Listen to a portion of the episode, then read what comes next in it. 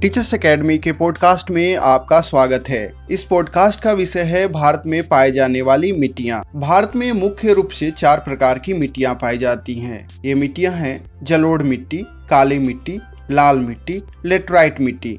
इन सब पर हम एक एक करके चर्चा करेंगे। पहले हम जलोढ़ मिट्टी पर चर्चा करते हैं।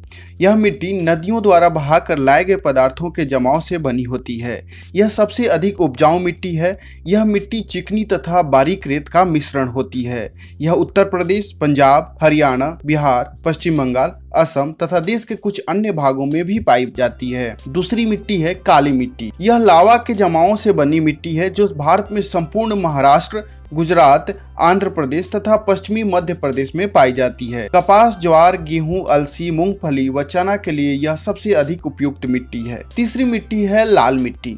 यह मिट्टी लाल पत्थर, प्राचीन रवेदार चट्टानों और परिवर्तित चट्टानों के टूट फूट के जमाओं से बनी है।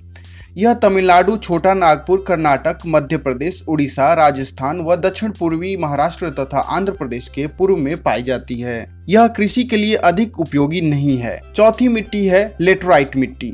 इस मिट्टी का निर्माण चट्टानों की टूट फूट से हुआ है। यह असम, मध्य प्रदेश, पूर्वी तथा पश्चिमी घाटों पर पाई जाती है। यह चाय उत्पादन के लिए सबसे उत्तम मिट्टी है।